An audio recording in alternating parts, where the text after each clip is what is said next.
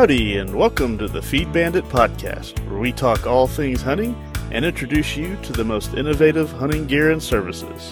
Here are your hosts, Jimmy Byrne and Richard Kinchlow. Howdy, folks. Corn Bandit coming back at you with another Feed Bandit podcast.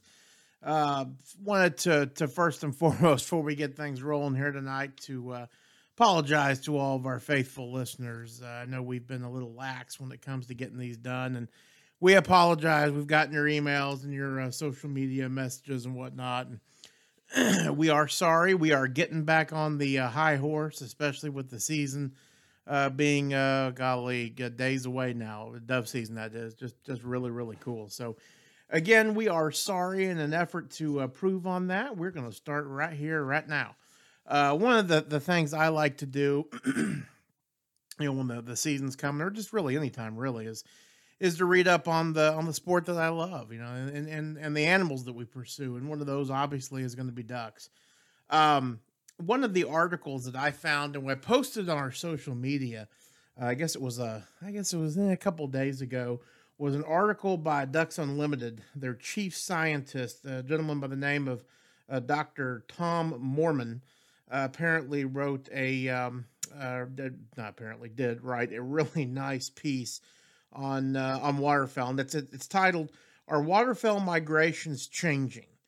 and uh, it really talks about a bunch of you know factors and whatnot that that dictate when ducks decide to make the pilgrimage south, and uh, you know where they decide to go, what pushes them, uh, all kinds of major factors in here. So I've got this printed out and I've read about 20,000 times and I seem to find something new every single time. So wanted to to kind of go through this with you all tonight and um, I think it's uh, I think it's a really good piece. So go check it out. Again, it's entitled uh, "Are Waterfowl Migrations Changing?" by Dr. Tom Moorman. Um, we've got on our website. So he's got it kind of broken up here, if you will, into to major sections. Uh, the first one's called weather, and uh, so I'm gonna read little ex- excerpts from it, and then uh, we can we can talk about it. Um, so so really, he, he kind of talks about you know the effects of old man winter is what he calls it, and and how you know this really this really pushes all the birds north, and, and he's really saying in this that uh, we, he goes on to say, really, w- uh, with the exception for a few species that are hardwired for more dependable long distance migration, such as blue winged teal, my favorite, waterfowl are adapted to migrate only as far as necessary for them to find food, water, the uh, open water, and places to rest. Uh, for some species, it may take several consecutive days of freezing temperatures and snow uh, and snow cover to push them south. While freezing temperatures and snow cover food sources, waterfowl linger.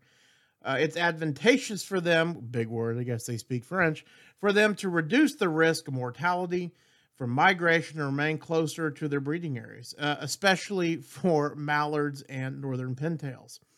Uh, that was absolutely uh, fascinating to me because, you know, I was kind of under the impression that you know, a lot of the the puddle ducks. Um, you know, I I knew that the teal, and I've always said that you know the blue winged teal being a puddle duck, that the first sign of of of cool weather, they're up and gone. In fact, uh, just a couple of days ago here in uh, here in North Texas, we I think we were sitting somewhere about five o'clock at about 104, and it dropped to 77 with a substantial cold front and a thunderstorm. And I guarantee you, some blue winged teal blew down in that. you know, from Canada, just kind of riding that uh, that that cold front is, is kind of the way I like to look at it. So, you know, I've always known that the blue winged teal, you know, they get an early start, they come into Texas, Louisiana, and then ultimately end up in South America. Um, I also thought that the pintails, the the mallards, the widgeons, and gadwalls and whatnot, being puddle ducks, that that they were not as susceptible to you know that first early cold. But eh, but I figured that you know when there was a substantial cool cool down or, or, or snow or whatnot, they'd get moving. But according to this, according to the experts, uh, that may not necessarily be the case. In fact, it, it sounds as though you know they're really only going to go as far as as they need to, and of course that makes sense. uh, it, it, amazes me, you know, just it, some of these seasons where we have so we're covered up in ducks, like 2000, uh, like last year, 2019 for me was was phenomenal. I had a ton of ducks, uh, both divers and puddle ducks, and it is amazing to me to think you know, I had that many ducks in my little area of Texas. You can imagine how many were were north of me, right? You know, up in the other states where they didn't have to go as far. Uh, so I, I think that was a, is really kind of a, an interesting deal he wrote here. Uh, he also wrote, in fact, recent research publications uh, publications that model both climate and bird distributions distributions indicate that by 2050 the core of mallard wintering ranges may extend from Nebraska eastward to the Great Lake regions. Uh, AKA, it sounds as though the uh, the the mallards and the pintails may not have to go as far far south because the winters are not as harsh. Uh, obviously, that would be uh, that would be absolutely devastating for, for a lot of the, the, the big greenhead guys out there. Um, you know, for, for me, I've always been an equal opportunity killer. I'll kill just about anything. I prefer teal, uh, but you know, hey, whatever flies in my way will will definitely be there. So, uh, very very interesting. Something else that, and this really doesn't have anything to do with weather, but could definitely affect the the the bird population. I was reading an article. Uh, it was talking about Canada and Canada not letting I, I, this this is a horrible summation, but can the, the Canadian government wasn't allowing hunters in or wasn't allowing people into Canada because of COVID, not not necessarily hunters. So they were saying that a lot of the folks that go up to Canada to uh, to eat the syrup and to wear plaid and talk like this, you know, uh, and to shoot a lot of waterfowl weren't going to be doing that this much. They were talking about the Dakotas being absolutely jammed with with hunters this year. So it'll be interesting to see if that comes to fruition. And one of the things he talks about here is pressure, uh, and the fact that the birds will definitely react to pressure and they will get the heck out of there um, if they feel it. So the the next uh, subtopic we have here is called lands, landscape change and variation and um, he basically goes on to, to, to, to, preach the story of the ducks and loon that's been saying since their creation that the past 200 years the uh, the loss of habitat uh, wetlands has just been absolutely horrendous. Of course as we all know waterfowl organizations like ducks unlimited and delta waterfowl are doing everything in their power to restore wetlands. Um, obviously that is that is such a key um, a key issue for for us as hunters because uh, you got to conserve this, the bird that you shoot. Um, a very very interesting little piece here. Um, trying to you'll have to excuse me. I'm, I'm trying to read here and talk at the same time, but. Uh, one of the, the, the largest areas that, that, that he mentions in here, uh, the wintering ground that is uh, that's that's really been devastated, is the coastal Louisiana area. It says uh, perhaps the most discouraging loss of wetlands important to wintering waterfowl have been in coastal Louisiana, where more than 40% of the state's approximately 3 million acres of marsh has disappeared over the past decades.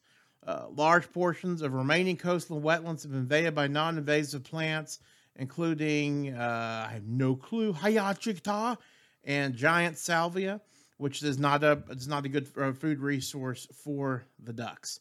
Um, it goes on to talk a little bit about here about, uh, as an example of Louisiana suffering, the uh, resident mottled duck, uh, which is a, like a black looking duck uh, that's native to Louisiana and Texas, um, has uh, had just hadn't been there the past couple years, and, and they're talking about the decline of that species being because of this habitat loss. Um, you know, I'd be really honest. In, in my opinion, if there's going to be a habitat issue um, probably the best place to have it is going to be in, in Louisiana and Texas. And I say that because there are so many avid uh, hunters and waterfowlers in those two, t- in those two states combined that that I am confident with uh, uh, you know with, with a little bit of help and a little bit of luck we can certainly we can certainly do some great things to restore those wetlands because uh, obviously Southerners in general, but Texans, Louisianans you know, we really appreciate and, we value tremendously those wildlife resources. So uh, I have, I've had to guess, I'd say there'd be some folks that may be a little, uh, a little bit a little bit upset about that piece. But um, he's a doctor, so I, I, guess he knows what he's talking about, right? Um, they also go on to talk about how uh, not only have millions of wetlands been destroyed, but a lot of other wildlife habitats have been converted to agriculture. Um, obviously, that's that's kind of as I always say a double edged sword, right? You know, and it, it, it, says right here some waterfowl such as geese, mallards, pintails, uh, green winged teal, widgeon, wood ducks have learned to exploit uh, uh, harvest rice, corn, wheat, barley, peas, and lentils. Um, obviously, that's that's been a gigantic food source for them, and that's why a lot of places such as Lubbock, uh, home of the Texas Tech Red Raiders, and uh, in Amarillo uh, have become so popular, or have always been so popular, wildlife waterfowl destinations because of the corn and winter wheat and the other uh, cereal grains, as they say, they've got up there and it's um, it's become very very popular up there. But you know they're saying that I guess that some of these ducks can't really adapt to them. In fact, I would have to say that probably the diver ducks obviously would not be affected by that because they're not. Uh, I guess not really what they uh, what they choose to eat per se. So uh, moving along here, and let's see. It talks more about. Um,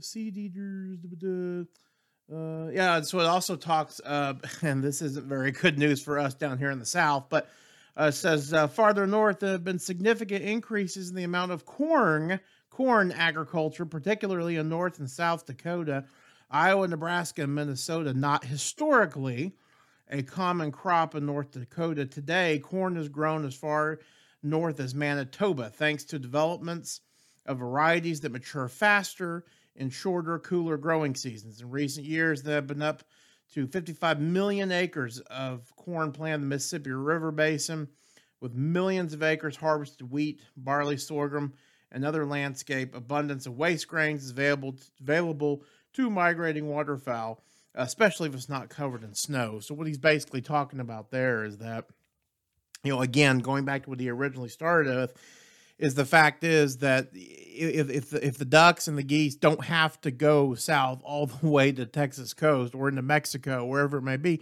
they don't. They're not going to need to. Uh, and they're talking about the change in these agricultural practices in some of these uh, I call them square states. Okay, that uh, South Dakota, North Dakota, Kansas, Minnesota, and whatnot. That you know the birds instead of having to fly, you know, I'm just throwing out a number here. You know, five thousand miles, they only have to fly four hundred miles uh, because they got everything they need there. So uh, obviously that that's potentially going to be a uh, uh, an issue for us uh, down here in the south. Uh, the next topic here is weather and landscape interactions, and um, let's see here. It says changes in the amount of types of crops and the trend towards warmer winters are likely enabling waterfowl to winter further north, or at least delay the fall migration. Uh, I can tell you an example of that. We were speaking to our friends at um, uh, Lifetime Decoys. I think it was. I think it was last year, talking about. In fact, I, in fact, I think maybe it was the end of this year actually, or excuse me, the end of last year. Talking about the, the duck migration and whatnot, and, and those guys are, are real big. Uh, uh, uh, coastal hunters on the on the Texas coast, and of course, as we all know, and you think the Texas coast, what species do you think of primarily? What's the redhead? you know the redheads being a diver duck they love uh, they love those marshes and whatnot along the texas coast. And and he was talking about how uh, because we just didn't have that that cold cold air to bring those redheads down uh, all the way down there that is you know they they just didn't have any. They just weren't there.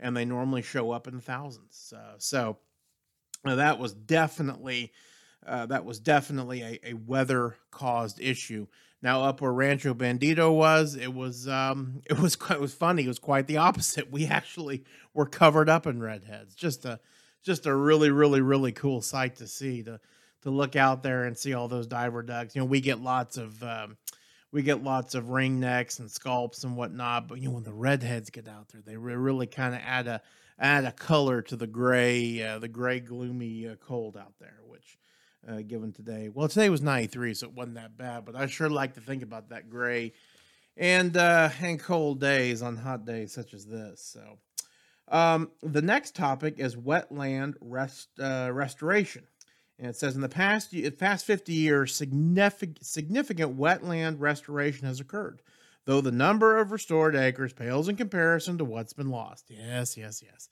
That is very much so, in my opinion, a glass half empty statement.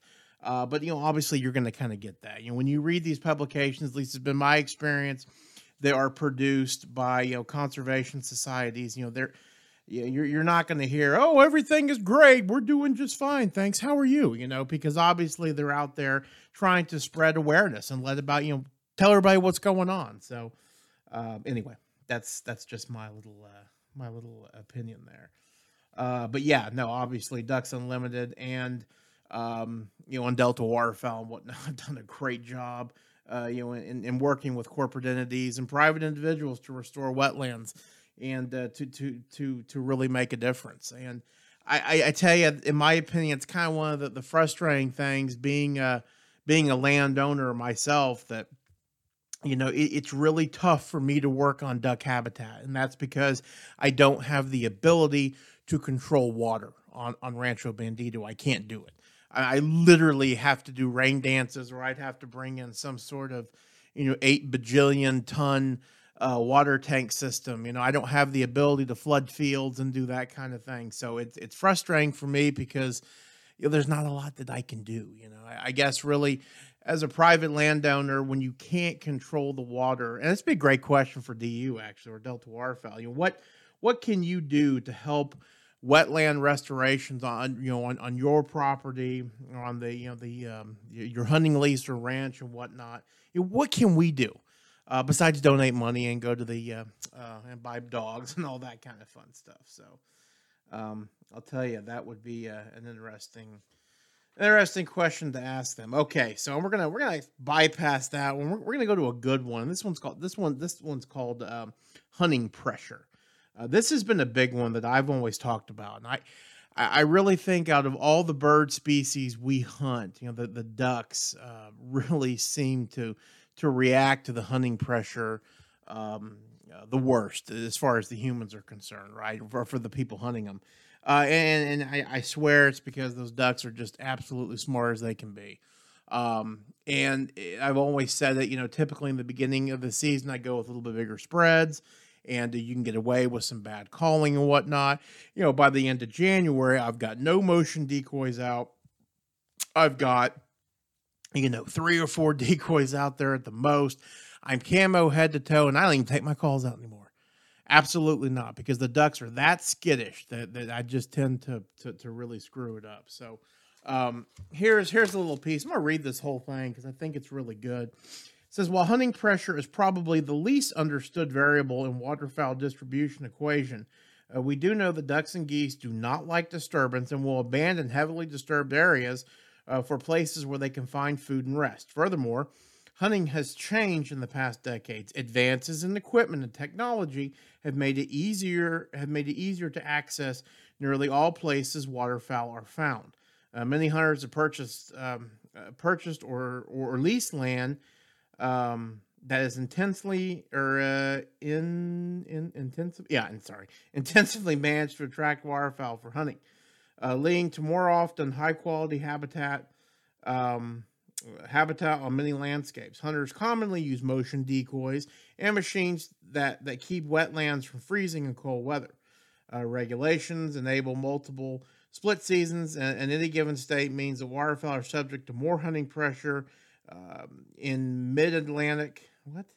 Mid? Mild? Mid? No. Middle? Mid? What? I have no idea what that is. I think it's mid Atlantic, but that doesn't make sense. And southern states. Uh, the effect of this interaction of these these variables are poorly understood. However, uh, the the surest way to lower the quality of hunting in your favorite duck holes disturb the birds too often. Uh, ducks will simply not tolerate uh, intense disturbance while readily re- and, and will readily ro- relocate to other areas, sometimes far away boy oh boy that is uh, that is so true. I have uh, you know when i'm at rancho bandito in the winter for extended periods of time uh, especially during the dry years it's tough because you know i'm really limited on where i can hunt. And i know that you know, if I go down there and I shoot that tank, um, you know, one morning, and if I say, oh gosh, I'm gonna go back the next morning, I, am looking at least a, a half. Uh, the hunt will be as half as good. Now that is unless I've got you know a cold front coming through, you know things of that nature. So um, yeah, you really got to be disciplined. You don't want to shoot all those ducks out because I, I I believe, especially early in the season, that you know if you get a shot at you know if you if you uh, you know day one, okay, and it's earlier in the season, and you you you've you've had some birds come in and you missed it, or you you shot too early or whatnot. Regardless, they left.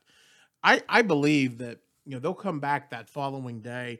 You know, so long as everything's right, and of course they haven't been pushed out further you know but if you continually beat up that that water and you're you're constantly there uh, that is um, uh, that is that is definitely a um, an issue obviously um, let's see here the the next topic talks about um, the annual waterfowl production I'll, uh, I'll summarize it for you basically it says uh, it, it, says to achieve. Well, I'm actually not gonna. I'll, I'll read it to you. To achieve greater satisfaction from your hunting season, my best advice is to temper your expectation based on the waterfowl breeding populations, and then temper your expectations further based on fall and winter weather uh, to the north of your blind. Um, yeah, so basically, what he's talking about is, you know, when we all, and I think a lot of waterfowl hunters, myself included, will look at the numbers and say, "Oh, you know, the mallards are up this year," you know, and you you you, you kind of get you kind of get giddy and excited, you know, thinking, "Oh my gosh, well, we're gonna have a bunch of we're gonna have a bunch more mallards." Well, of course that that doesn't necessarily mean you're gonna have uh, more mallards on your tank or on your lake that you're hunting. Um, really, when it all boils down to it, he he kind of concludes, and uh, that basically he says the waterfowl are very adapted to to exploit highly variable variable environments, and that is part of what makes them such a worthy quarry. Uh, for those of us who love to pursue ducks and geese, the best the best way forward is to, to provide quality habitat, minimize disturbance, disturbance as much as possible, and hope for some help from Old Man Winter.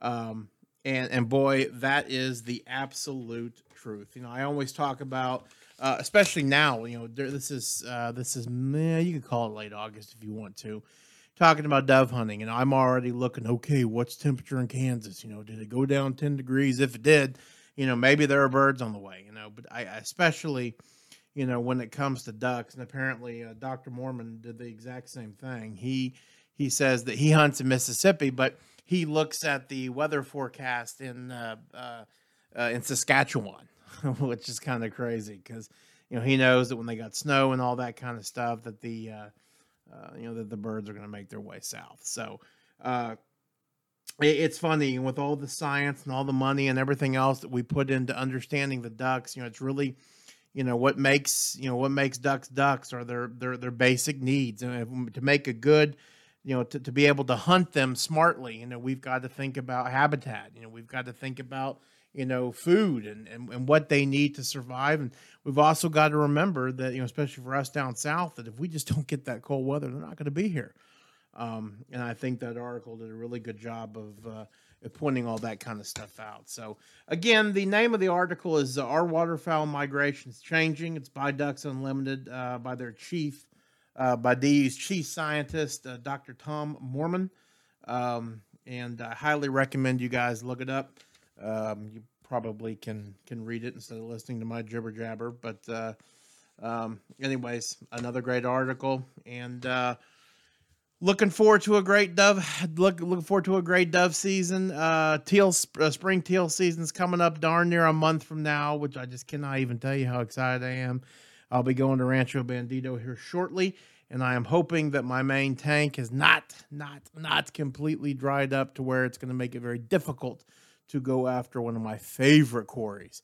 Uh, I absolutely love teal. They are a treasure, and the early teal season is just an absolute ball. Um, so we'll be talking more about that here in the coming weeks. So, uh, anyways, folks, uh, that is it for me tonight. Uh, thank you all so much for your continued uh, listenership. Uh, we really appreciate it. And um, as always, folks, support your local feed store. Thanks for listening to the Feed Bandit podcast. If you like what we discuss on the show, be sure to sign up to our email list to get even more killer hunting ideas, tips, tricks, and exclusive deals on innovative hunting gear and services delivered straight to your inbox.